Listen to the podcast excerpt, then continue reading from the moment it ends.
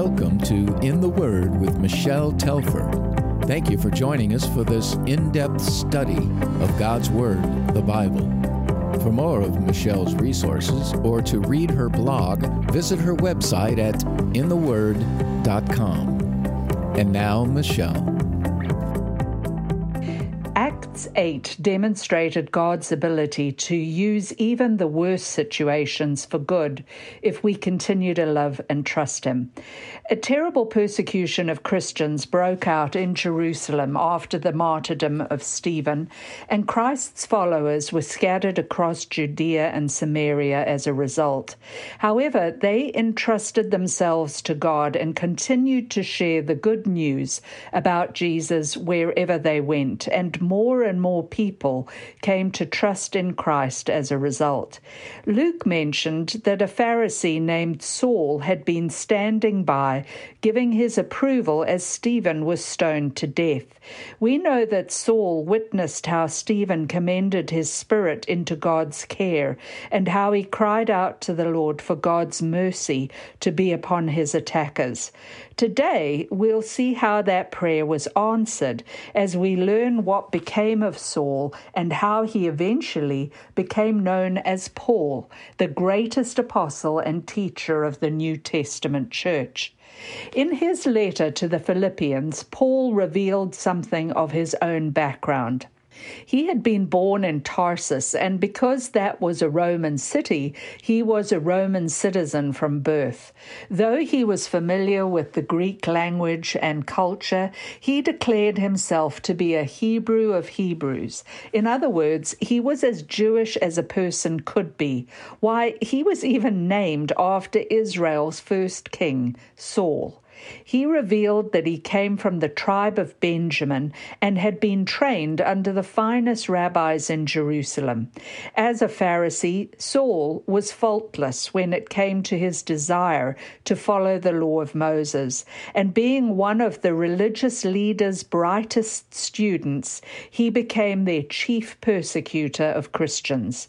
So, how did this man, who was such an enemy of the early church, come to serve Jesus Christ? The answer is found in Acts 9. Let's begin in verse 1, where we learn that though the apostles were preaching the gospel from town to town in Samaria and Judea, meanwhile Saul was still breathing out murderous threats against the Lord's disciples. He went to the high priest and asked him for letters to the synagogues in Damascus, so that if he found any there who belonged to the way, whether men or women, he might take them as prisoners to Jerusalem. I believe that Stephen's inexplicable courage and serenity to the end affected Paul, for he was immediately filled with a murderous rage against the people of God. I'm sure he truly thought that he was doing God's will in persecuting the Christians, but without realizing it, he was fulfilling Christ's own words to his disciples in John 16, verse 2, where he warned, They will put you out of the synagogue. In fact, a time is coming when anyone who kills you will think he is offering a service to God. Saul's hatred for the believers was so great that when he learned that several of them had fled to Damascus, about 140 miles away, he quickly decided to pursue them. In the early days of the New Testament, though the believers often met in each other's homes, they continued to maintain their Jewish customs of prayer and worship. So it wasn't unusual to find them at the local synagogue as well. Damascus had a large population of Jews, and it is thought that there were more than 30 synagogues in that city.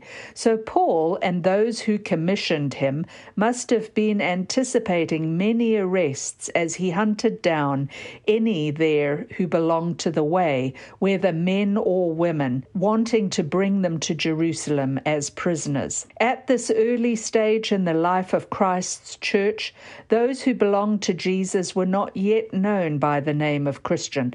In fact, they only came to be known by that term several years later. Initially, followers of Christ were referred to as being those who belong to the way, which stemmed from what Jesus had said in John chapter 14, verse 6, when he proclaimed, I am the way and the truth and the life. No one comes to the Father except through me. With the necessary letters of authority in hand, Saul set out on what must have been a difficult journey for him. The week long trip would have had to have been made on foot, and because he was a Pharisee, he would have had nothing to do with the guards the Sanhedrin sent along with him.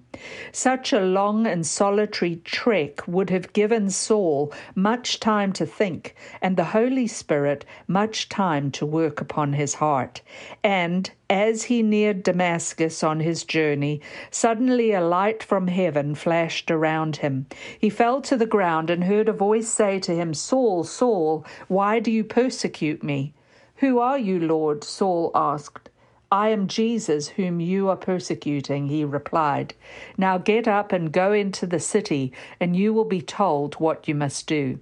As he neared his destination, suddenly a light from heaven flashed around him, and Saul encountered the risen Lord, Jesus the Messiah.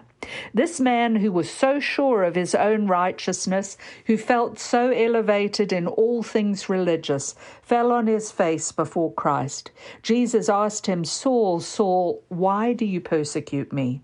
That word for persecute in the Greek is dioko, which means not only to harass, trouble or mistreat someone on account of something that they hold to, but it also means to drive someone away or to push away. Christ's words reveal here that what is done to Jesus' followers is really done to Christ himself, which is something we would do well to remember. As a Christian, we may be rejected, pushed away by others, but we should not take it personally, for in truth it is Christ whom they reject and the Holy Spirit whom they refuse. I wonder how Saul must have felt at that moment as he suddenly realized that Christ was very much alive that everything Stephen had said was true, and that for all his desire to protect the law of Moses, he had actually disobeyed it and had been fighting against God himself. Jesus instructed him to go to the city and wait to be told what to do. And in that simple statement, we see an incredible truth of the Christian life. Up until this moment, Saul had been doing what he thought was best, but from this point forward, Christ would direct his steps. It really is no different for any of us who would follow Jesus, for we must all cease to follow our own will and submit to the Lord's instead. For some time, Jesus had been nudging Saul in the right direction, but in beast like fashion, all Saul had done was kick against the goads. But now that he was brought to his knees on the road to Damascus, Saul finally yielded to Christ's will. And notice how Saul was quick to obey Christ's command. Look at verse 7. The men traveling with Saul stood there speechless. They heard the sound, but did not see anyone. Saul got up from the ground, but when he opened his eyes, he could see nothing. So they led him by the hand into Damascus. For three days he was blind and did not eat or drink anything. The men who were following Saul were astonished by what they heard, though they didn't see anyone. It soon became evident to them that Saul was completely blind from his encounter with the radiance of the risen Lord. So they quickly took him by the hand and assisted him into the city. Can you imagine what this must have been like for Saul? He who had been so secure in his own abilities and his own strength was powerless to find his way without help. God most certainly humbled him. We're told that for three days he was blind and didn't eat anything or drink anything. What anguish Paul must have experienced during that time, and what terrible regret and guilt he must have felt for all that he had done against the Lord's people. God was surely using physical blindness to teach Saul about his own spiritual blindness. But that was not the only lesson he had to learn. You see, God was about to heal Saul using one of the very people whom Saul had sworn to destroy. Enter Christ's disciple Ananias in Acts chapter 9, verse 10. This is the second time we've met someone by that name in Acts. The first Ananias in Acts chapter 5 had been a liar and a scoundrel, but this man was a true servant of Christ. Luke explains in verse 10 In Damascus there was a disciple named Ananias. The Lord called to him in a vision, Ananias. Yes, Lord, he answered. The Lord told him, Go to the house of Judas on Straight Street and ask for a man from Tarsus named Saul, for he is praying. In a vision, he has seen a man named Ananias come and place his hands on him to restore his sight. Lord, Ananias answered, I have heard many reports about this man and all the harm he has done to your saints, your holy people in Jerusalem. And he has come here with authority from the chief priests to arrest all who call on your name. But the Lord said to Ananias, Go. This man is my chosen instrument to carry my name before the Gentiles and their kings and before the people of Israel. I will show him how much he has to suffer for my name. Though Ananias was used by God in a powerful way, he also was a man of absolute obscurity. He was never mentioned before this, and outside of Paul's own account of his conversion in Acts 22, verse 12, Ananias will not be mentioned after this either. And yet, he really is one of the heroes of the early church. In his testimony in Acts 22, Paul says only that Ananias was a devout observer of the law and highly respected by all the Jews living there. He was a quiet, faithful servant of God who probably never anticipated how God would use him. God directed Ananias to go to Judas's house on Straight Street and ask for Saul of Tarsus. And though God said that Saul would be expecting him, Ananias was hesitant. He'd heard about this Pharisee and all he'd done to God's people in recent months. Ananias also knew that Saul had come to Damascus to arrest all those who associated themselves with Christ's name. At that moment, as he contemplated the risks of walking into what might really be a trap, I'm sure that God's command must have seemed like madness to this disciple. Though hesitant at first, Ananias took courage from all that God revealed to him about Saul. The Lord said in verse 11 that Saul was praying, that he was in communication with God himself. Not only was Saul listening for God's voice, but he had received a vision that a man named Ananias would come and restore his sight. God assured Ananias that though Saul had once been his enemy, he was now in fact God's chosen instrument to carry his name not only to the Gentiles, but to God's own people, the Jews, as well, and that he would suffer many things for the Lord he had once persecuted. Overcoming his misgivings, Ananias obeyed God's command. Verse 17 tells us Then Ananias went to the house and entered it. Placing his hands on Saul, he said, Brother Saul, the Lord Jesus, who appeared to you on the road as you were coming here, has sent me so that you may see again and be filled with the Holy Spirit. Immediately, something like scales fell from Saul's eyes, and he could see again. He got up and was baptized, and after taking some food, he regained his strength. Saul spent several days with the disciples in Damascus. How beautiful this passage is.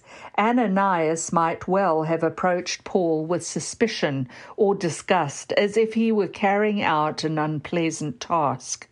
He could have so easily begun with accusations about all that Saul had done, but instead his first words to him were, Brother Saul.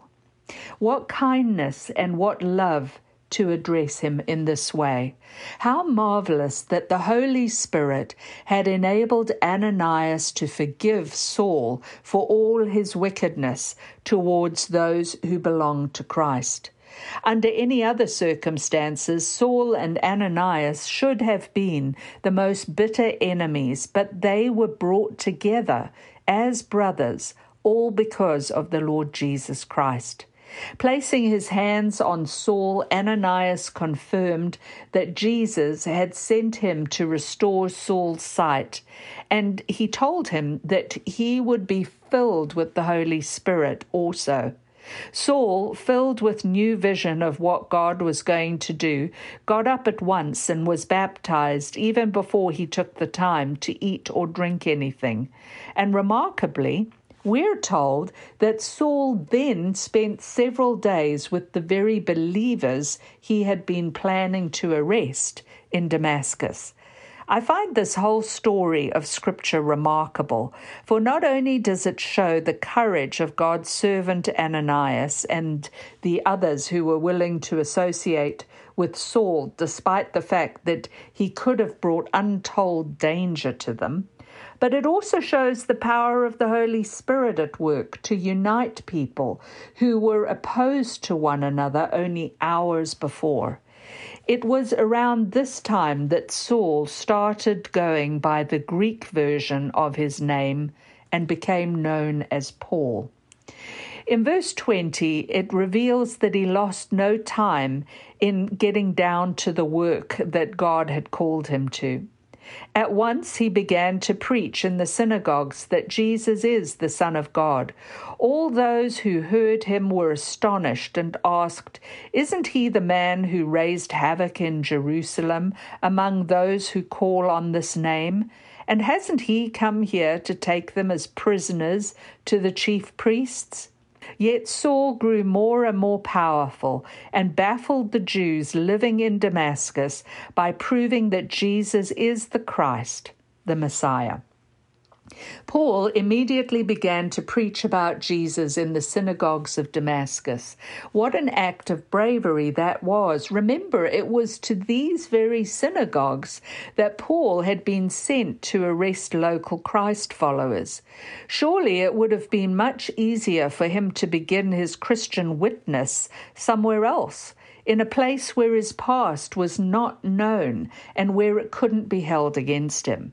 But Paul was determined to show them that he was a changed man and that he was not ashamed of the gospel of Christ.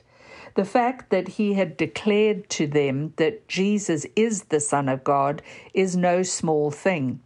When Jesus made this very statement about himself in John chapter 5, verse 18, the religious leaders immediately wanted to stone him, for they understood it to mean that he was making himself equal with God. And in John chapter 10, verse 33, they justified their actions, telling Jesus that their anger was because you, a mere man, claim to be God. So when Paul announced Christ to be the Son of God, he was not only declaring that Jesus is the Messiah, he was declaring that Jesus is God Himself. They were astonished at what they heard. In truth, the Jews living in Damascus were so bewildered by the change in Paul and the message that he now preached that he quickly met with resistance. And although Luke does not mention it, Paul tells us in his own account in Galatians chapter 1, verses 15 to 18, that he had to leave the area of Damascus, living for three years in Arabia before he was able to later return to that city. Luke picks up Paul's story after his return to Damascus by merely saying in verse 23 After many days had gone by, the Jews conspired to kill him. But Saul learned of their plan. Day and night they kept close watch on the city gates in order to kill him. But his followers took him by night and lowered him in a basket through an opening in the wall. The Jews in Damascus went from merely being baffled by Paul's teaching the first time he was there to wanting him dead when he returned. And because they were watching the city's only exit by day and by night in the hope of seizing Paul, other believers in Damascus helped him escape by lowering him in a large basket from a window in the city wall under cover of darkness a hunted man making a humiliating exit, he nevertheless set off for Jerusalem. But what kind of welcome would he get there? Would those in Jerusalem receive him with open arms? Look at verse 26. When he came to Jerusalem, he tried to join the disciples, but they were all afraid of him, not believing that he really was a disciple. Paul was surely beginning to understand just how much he must suffer for the sake of Christ. When Luke reports that he tried to join the disciples, the Greek he uses actually means that Paul kept trying to join them. But again and again he was rejected because they doubted his motives. Yes, he'd preached Christ and been persecuted in Damascus, but in all fairness, where had he been for three years? Was he just a fair weather follower, a pretender, or worse, still working for the Sanhedrin? It was understandably difficult for them to believe that a man like Saul of Tarsus could change, and they were hesitant to trust him. However, Barnabas, the son of encouragement, eventually came to his aid. Look at verse 27. But Barnabas took him and brought him to the apostles. He told them how Saul, on his journey, had seen the Lord, and that the Lord had spoken to him, and how in Damascus he had preached fearlessly in the name of Jesus. So Saul stayed with them and moved about freely in Jerusalem. Speaking boldly in the name of the Lord, he talked and debated with the Grecian Jews, but they tried to kill him. When the believers learned of this, they took him down to Caesarea and sent him off to Tarsus. You know, it touches my heart to see how God used different people in different moments in Paul's life as his agents of grace. First, Paul was won by the dying prayer of Stephen, who asked God to forgive him. Then Ananias was the instrument of forgiveness and healing for Paul. Now Barnabas comes alongside to show love and kindness and support to Paul as he seeks to obey God's will. And it is because of Barnabas's encouragement that the church leaders in Jerusalem eventually came to accept Paul. Bold as ever, Paul began to move around Jerusalem freely and to speak for Christ. And Luke emphasizes that he talked and debated with the Grecian Jews in particular. Most likely, these were the very Jews who had belonged to the synagogue of freedmen, those who had falsely accused Stephen some years before. If you remember, Luke mentioned that synagogue in Acts chapter 6, and he pointed out that many of the Jews in it were from the region of Cilicia. Paul's hometown of Tarsus was a city in Cilicia, making it very likely that he had originally been one of the members of that very synagogue. And so he began his ministry in Jerusalem by disputing with the same Greek speaking Jews who had killed Stephen. Can you imagine their response now that their former co conspirator came to them arguing the truth of what Stephen had preached? No wonder they wanted to kill him also. In his Acts 22 testimony, Paul gives more details of exactly what happened at this time, and he reveals When I returned to Jerusalem and was praying at the temple, I fell into a trance and saw the Lord speaking to me. Quick, he said, leave Jerusalem immediately, because the people here will not accept your testimony about me. Lord, I replied, these men know that I went from one synagogue to another to imprison and beat those who believe in you.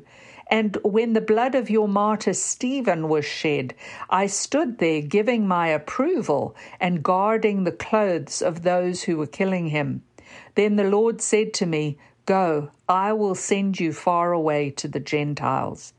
Apparently, God warned Paul in a vision that he was to leave Jerusalem quickly because the Greek Jews would never accept his message and wanted to kill him. The Lord also reminded him at that time of his commission to take the gospel to the Gentiles. The other church leaders were quick to come to his aid and spirited Paul away via the port of Caesarea back to his hometown of Tarsus. See in verse 31 Then the church throughout Judea and Galilee and Samaria enjoyed a time of peace. It was strengthened and encouraged by the Holy Spirit it grew in numbers, living in the fear of the Lord. Some have humorously suggested that Paul was banished back home by people who didn't quite know what to do with him or the stir that he caused. They point to what verse 31 says that then, the implication being that with Paul out of the way, then the churches had a time of relative peace and grew steadily. Quite an interesting beginning for the man who dominates the rest of the book of Acts. The next time we see Paul is in Acts 11, which is actually seven years later. We're not told specifically what happened to him during the course of those seven years, but certainly he was not inactive and he continued to do the work that the Lord had given him to do. My encouragement to us is that we do the same. Let's pray. Father God, thank you so much for the story of Paul, how a man who was so far from you was not too far for your hand to reach. Lord, I also want to thank you for Ananias, who was willing to go to Saul. And Lord, we pray, though you may not use us like Saul or Paul as he became in your kingdom, Lord, surely you can use us like Ananias by sending us to just one man, one individual who could then be used greatly for your kingdom and for the spread of the gospel. Lord, we thank you so much for blessing us today and for speaking to our hearts. In Jesus' name, amen. God bless you.